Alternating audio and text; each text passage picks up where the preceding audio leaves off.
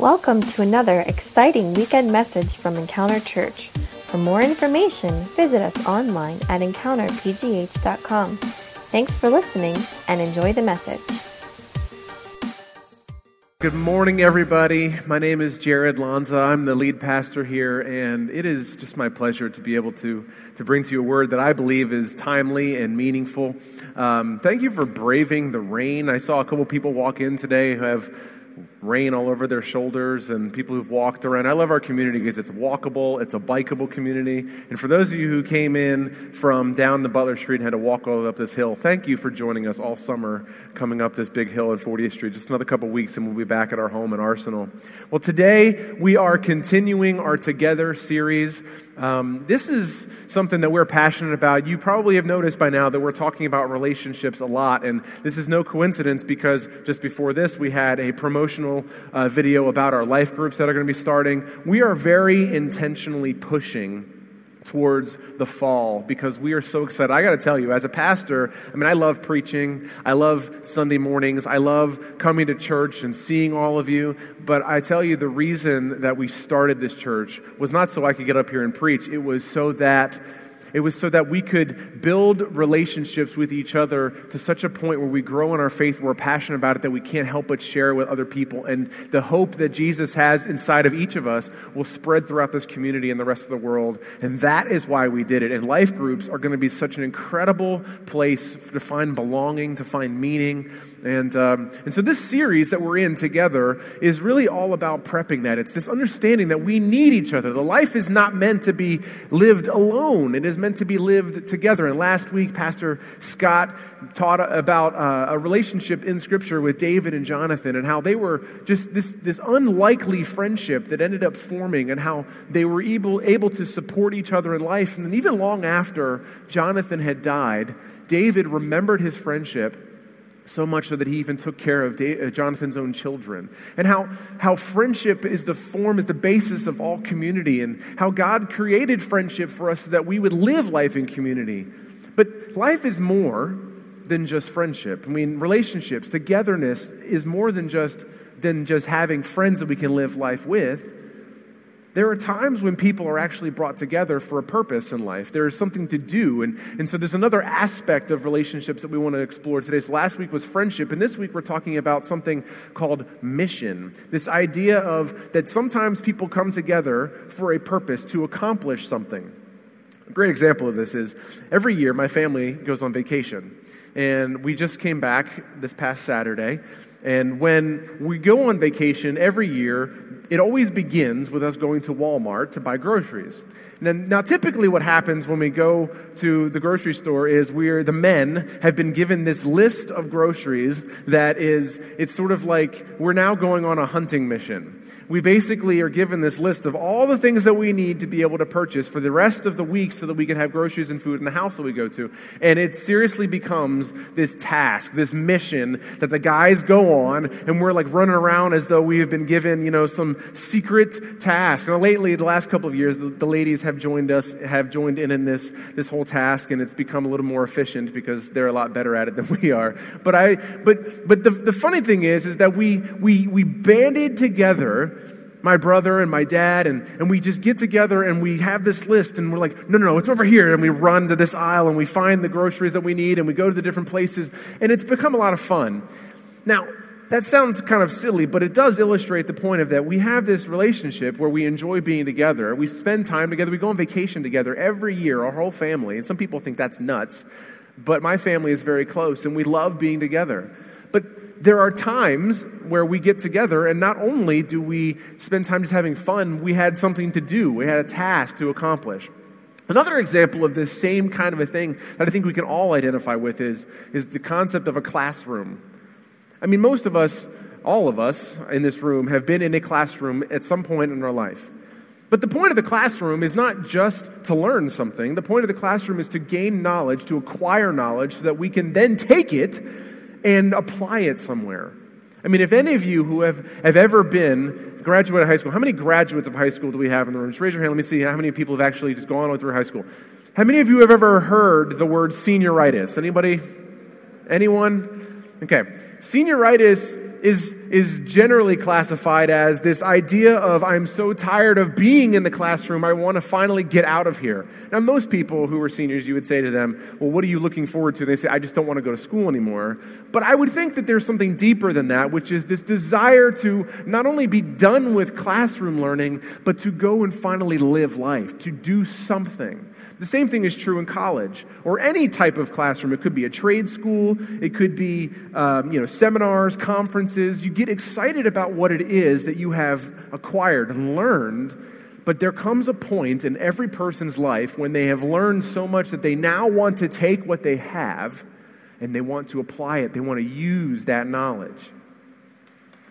And there's more there's more to relationships than just, than just our connections with other people. There is a mission that we have in life sometimes. We have this desire to put it into practice. And the same is true for our faith. So we learn about Jesus. We come to church on Sunday mornings.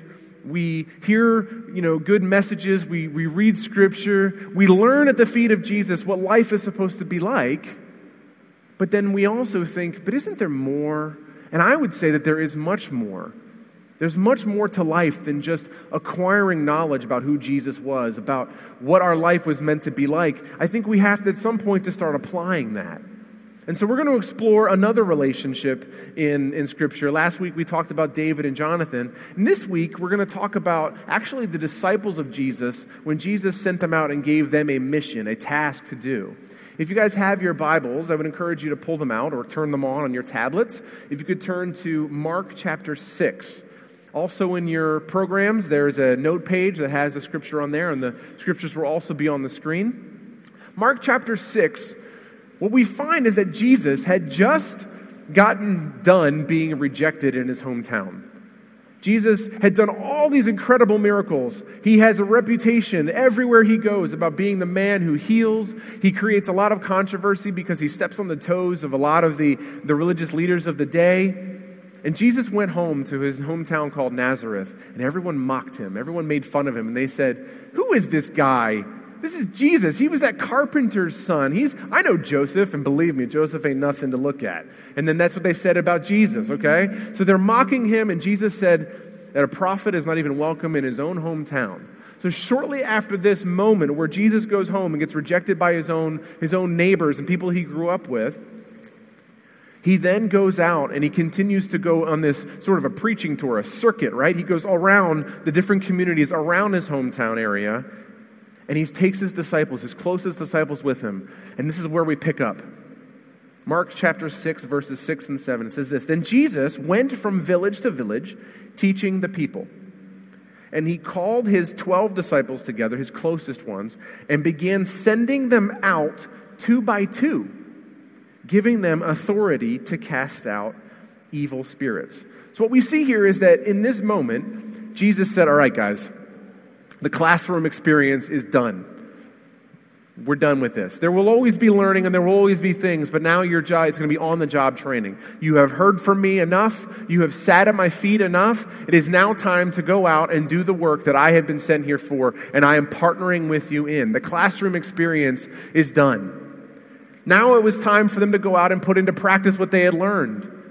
What they had received, we have a graphic up here, what they had received, they are now required to give.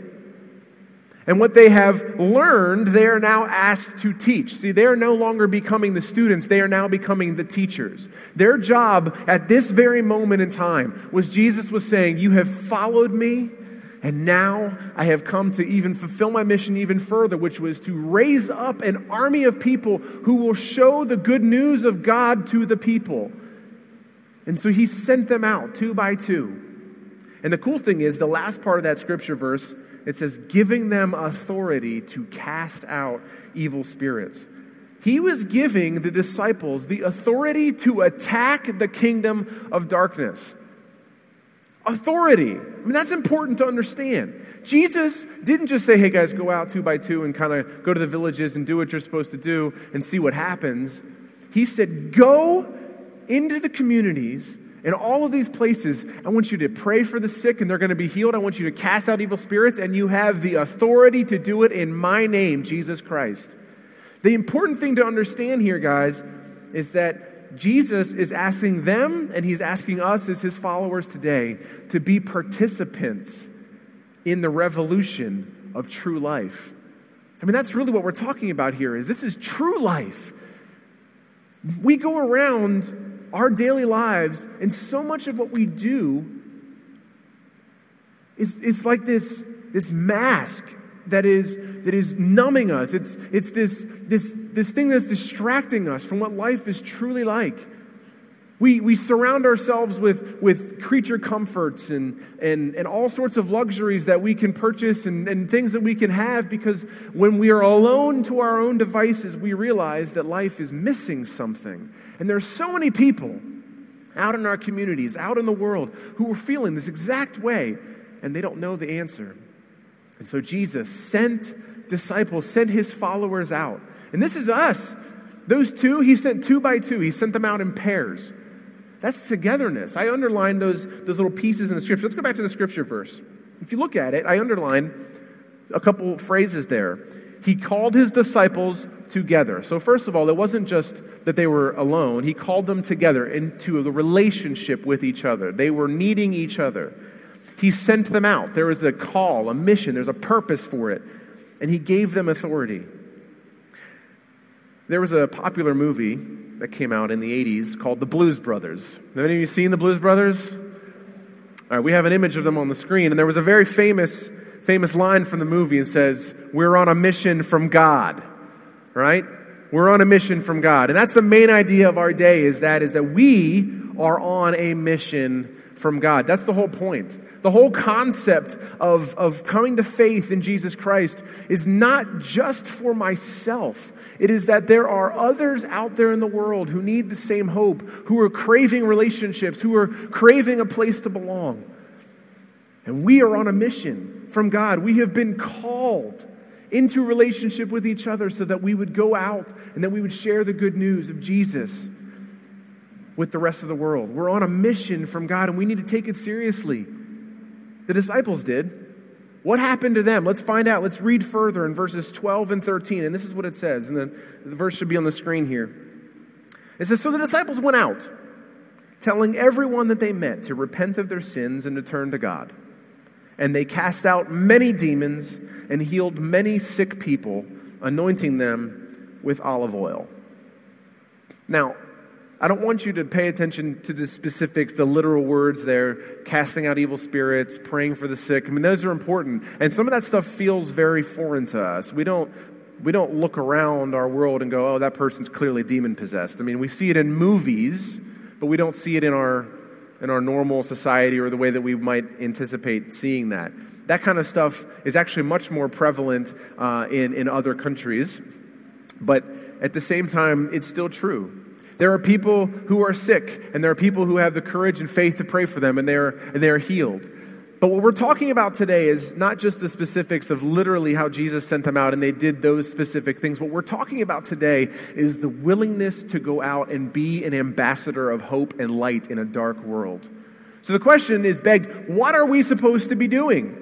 What is it that we, as followers of Jesus, as people who, who consider ourselves Christians, as those who love God and who have been redeemed and who have been filled with hope and life because of Jesus, what should we be doing?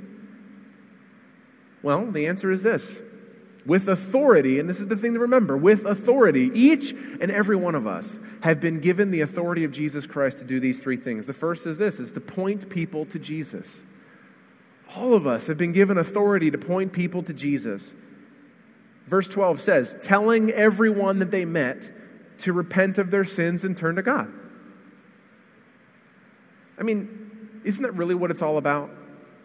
That's how we become a follower of Jesus. We realize the error of our ways. We realize that there's just nothing that I can do on my own that no matter how good I am, no matter how wealthy I get, no matter how awesome of a job I have, or the best wife or husband, and the house and the cars, and, the, and, and how much of a good person I am, and I serve in this community group, and I, all of these no matter how good I am, when I lay my head on my pillow asleep at night, there is something that is missing, and I know that I'm not measuring up. That is the void that is left in our hearts because of the fall of man, because of the sin that lives in us. We are not connected to our Creator. And there are millions and millions and millions of people out in the world who are living that life right now. And our goal, our purpose together is to go out and to point the way to Jesus. Now that sounds like a lot of times that might be, maybe that's a relief for you. Because sometimes people think that my job, our job as Christians, is to help people to know Jesus. And that means like you have to share the gospel with them, you have to read through the scriptures with them, you have to walk them through a certain prayer. No. Let's just start with pointing people to Jesus with our lives, with our words, with our attitudes, with our hearts. Let's just point people. I mean, the scripture there said, they told everyone that they met to repent and to turn to God. Now, that doesn't have to be literal. Some people do. Some people walk up to random strangers on the street and they say, Do you know Jesus? If you don't, you're dying and going to hell. I don't particularly think that is the most effective way to help people to know the love of God because even if you did scare them out of hell and into heaven temporarily, 10 minutes later, when you leave them, that person's going to go back into their lifestyle. A perfect example of this is a gentleman that we met when we were doing a, a prayer walk uh, for the ministry school. There was a gentleman, and listen, I am not talking, I'm not saying that, it, that this man did not, that he didn't believe in Jesus in that moment. What I am saying to you is, is that we went and, and met this guy, and we were praying for people, and we were handing out uh, cards and all sorts of things for our launch, and it was great. And we found this one gentleman, and one of the guys from the ministry school team came up and said, Hey, and, and did kind of that thing, and basically said, you need to know Jesus today. And that, that gentleman in that moment gave his heart to the Lord right then and there. And I am praising God for, for someone who is added to, to the ranks of our faith.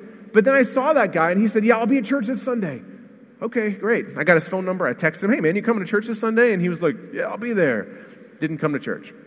Saw him the next week walking on the street. Same thing, walking with a glass in his hand. He had sunglasses on. He totally looked hungover. I mean, I don't know what he was drinking in that cup, but just walking everywhere. I've seen him several times since, and every time he's like, oh, yeah, I'll, I'll be there sometime. Like, what I'm saying to you is that I don't know if the most effective way to truly help people to know who Jesus is, the hope and love and life that he has to offer, might not be in this like one wham bam sort of moment where you get someone just to sign on the dotted line. The whole point is so we can point people to Jesus and show them that, that life is found there, that true life is found in a relationship with Jesus. So, what we need to do is in our lives, in the relationships that we build, when we start our life groups, we invite our friends to these things and we have real life conversations about faith, struggles that we have, and we talk about how God intersects in our lives and we point them to Him and say, you know what, Jesus is the answer for me, and I know that He'll help you too. That is so much more attractive to people. So we need to be pointing people to Jesus. There is, but there is an element of truth there. So when it says that they, that they met everyone and they told them to repent of their sins, what, I'm, what I want to, a little caveat I want to add onto that is we do need to call it like it is.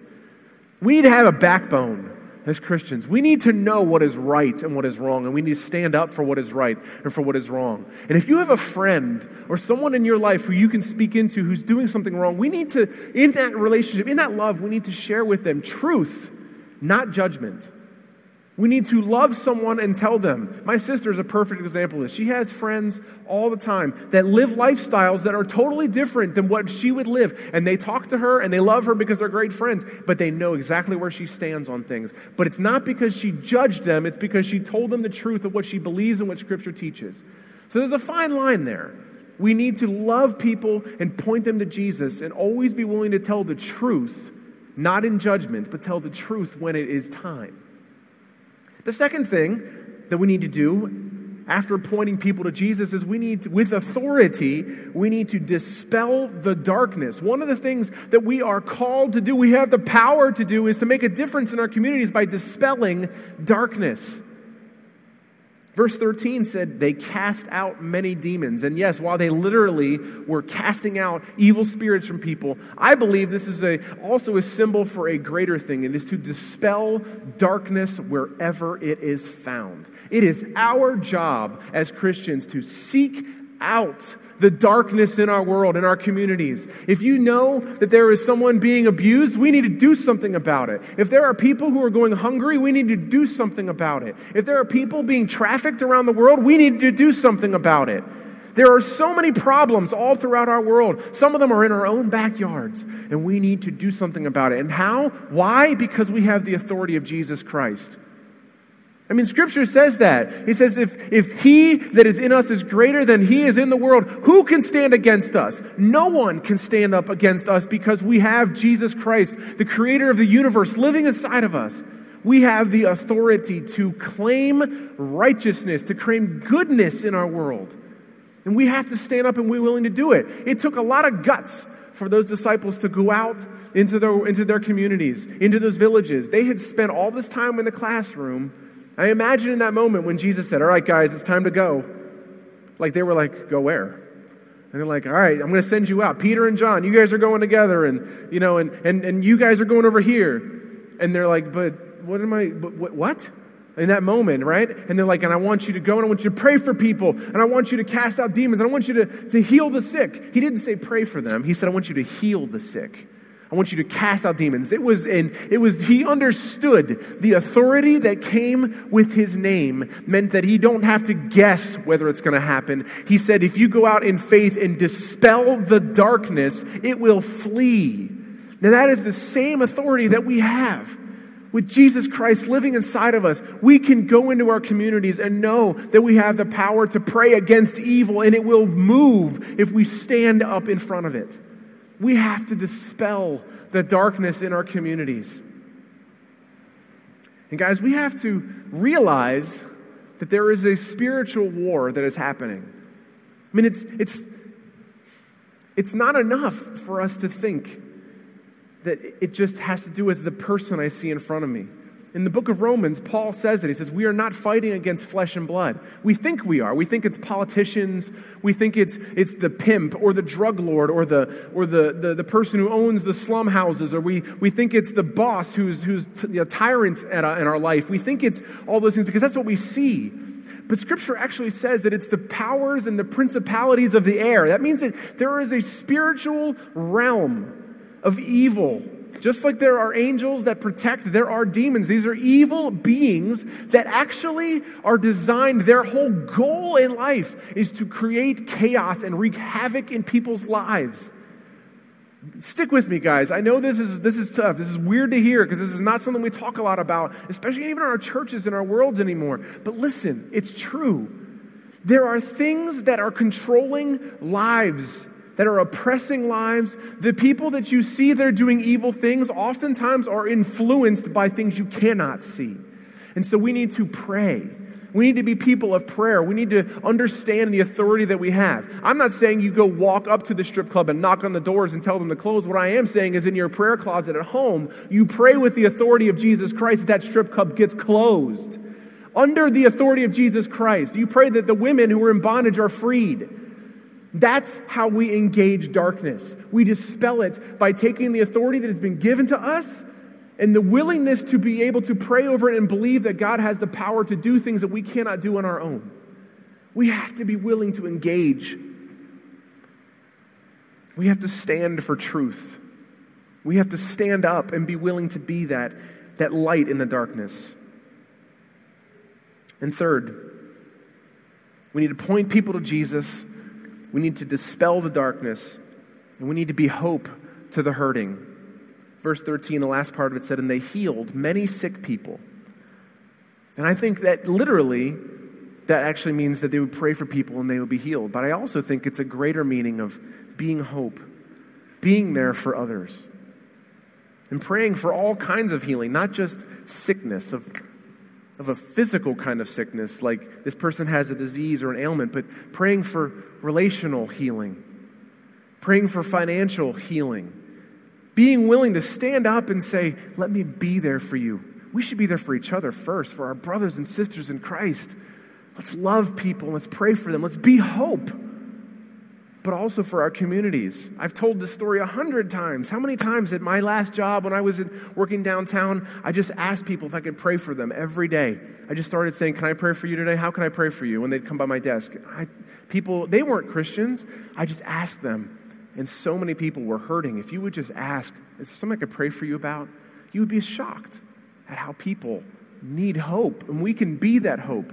Jesus sent the disciples out to point them back to Him to be a light in the darkness, to cast out evil wherever they went, and to be hope, to be that what was missing the hands and feet of Jesus. But none of this happens on our own. None of this happens alone.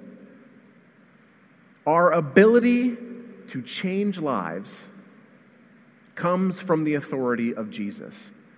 That's where it comes from. That's why I've been hitting that over and over again in this message. It's, it's important to understand. The very end, it capped off in that verse, it said, and he sent them out with the authority to do these things. Our ability to change lives comes from the authority of Jesus. Just a couple weeks ago, we had Pastor Fernando de Carvalho. He came and he's doing such amazing things in the kingdom of God. And he told a story to us about how he was praying for a man who was blind. And he kept praying and he kept praying and he kept praying and nothing was happening. And he felt like he heard God say, Put water on his eyes. And he did, and he prayed, and he told story. Most of you, many of you were in this room, and you heard this incredible story about how the man's eyes opened. Now, whether or not that happens in our life when you pray for someone who's sick or someone who has a disease or, or pray for something specific, whether or not that specific thing happens in that moment, Fernando believed enough that he had the authority of Jesus Christ to continue praying for that man because God wanted him healed, that it happened. And it wasn't because of anything Fernando did, it wasn't the amount of fervor that Fernando prayed with. There was nothing special about the water that he put on his eyes. It was because he believed that Jesus said he will do what he said, which is, I give you the authority. When you pray for people, they will be healed. We have to believe that. So ask yourself how can I do these things? How can I do these things? Pointing people to Jesus, dispel the darkness, and being hope to the hurting. The answer is together, not alone together. We have to be together. And so we're starting our life groups next, next month in September. And there's three things that we are focusing on in those groups, the whole reason why they exist. And you'll notice that each of our three weeks in this sermon series are directly related to that. They're friendships, strong relationships where we have loyalty and you can share life together. We need that, a place to belong. The second is mission. It's a it's to serve together. We'll have opportunities to support each other in life and in our mission of our church. Most of the serving opportunities we're going to have in our events and things we do are going to come out of our life groups. And lastly is spiritual growth, which will be the topic for next week's message. Growth. You, you come to church and you hear a message and you hear me talk to you for 35 minutes, but real life change doesn't take place on a Sunday morning at church. Real life change takes place when I'm in a, in a room with friends and we're talking about things that I'm struggling with this week. Pastor Scott and I are great friends, and we spend time every week and we sit down and we talk about church and we talk about faith, we talk about life. And he was honest. He was honest last week and shared about how it's hard to be vulnerable with people. You know, it's hard to open up and you want to say, like, hey, how are you doing, man? How are things going? And it's easier for us to say, oh, I'm good, I'm good. When reality is, I'm not doing really good at all. I've got this pain, I'm, I'm hurting with this thing. But when you have a close friend or someone that you trust in a relationship in, in these groups, Scott and I have gotten to a place where we talk to each other and we share with what's going on and we can pray for each other and we grow in our faith together. And that's what we want, not just for me and for Scott or for me and other members of our leadership team, but for, for all of you to grow, to have someone you can talk to, to have someone that you can grow in and you can ask questions with and share life together with. We are on a mission from God. We are. And the challenge today is to join the mission. Join the mission. Be a part of it. The world needs you. The world needs us. The world needs this church. Become a part of this family, become a part of this team. Join a life group.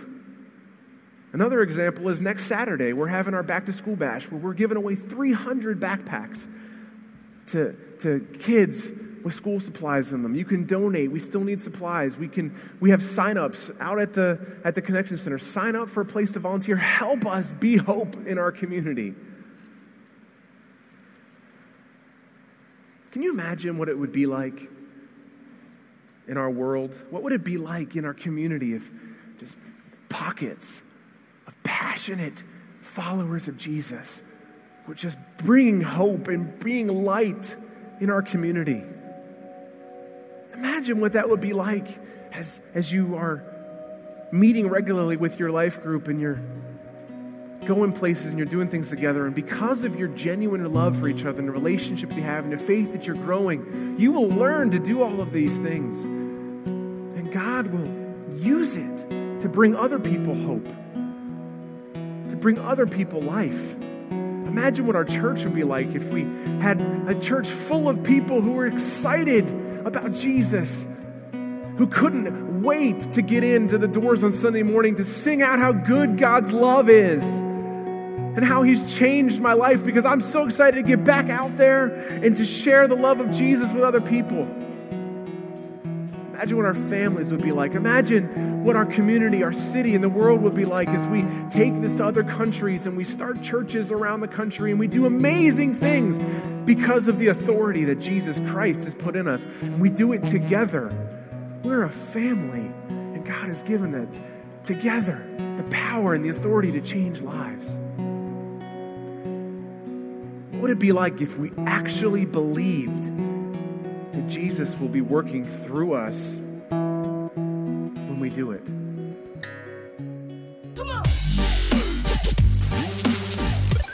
For listening to this message from Encounter Church. If you call Encounter home, or if you would like to partner with us to support the work that God is doing here, you can take advantage of our online giving option. Just go to encounterpgh.com and click on the Support Encounter tab on the left side. This is a quick and simple way to stay up to date with your regular giving. We hope you join us next week.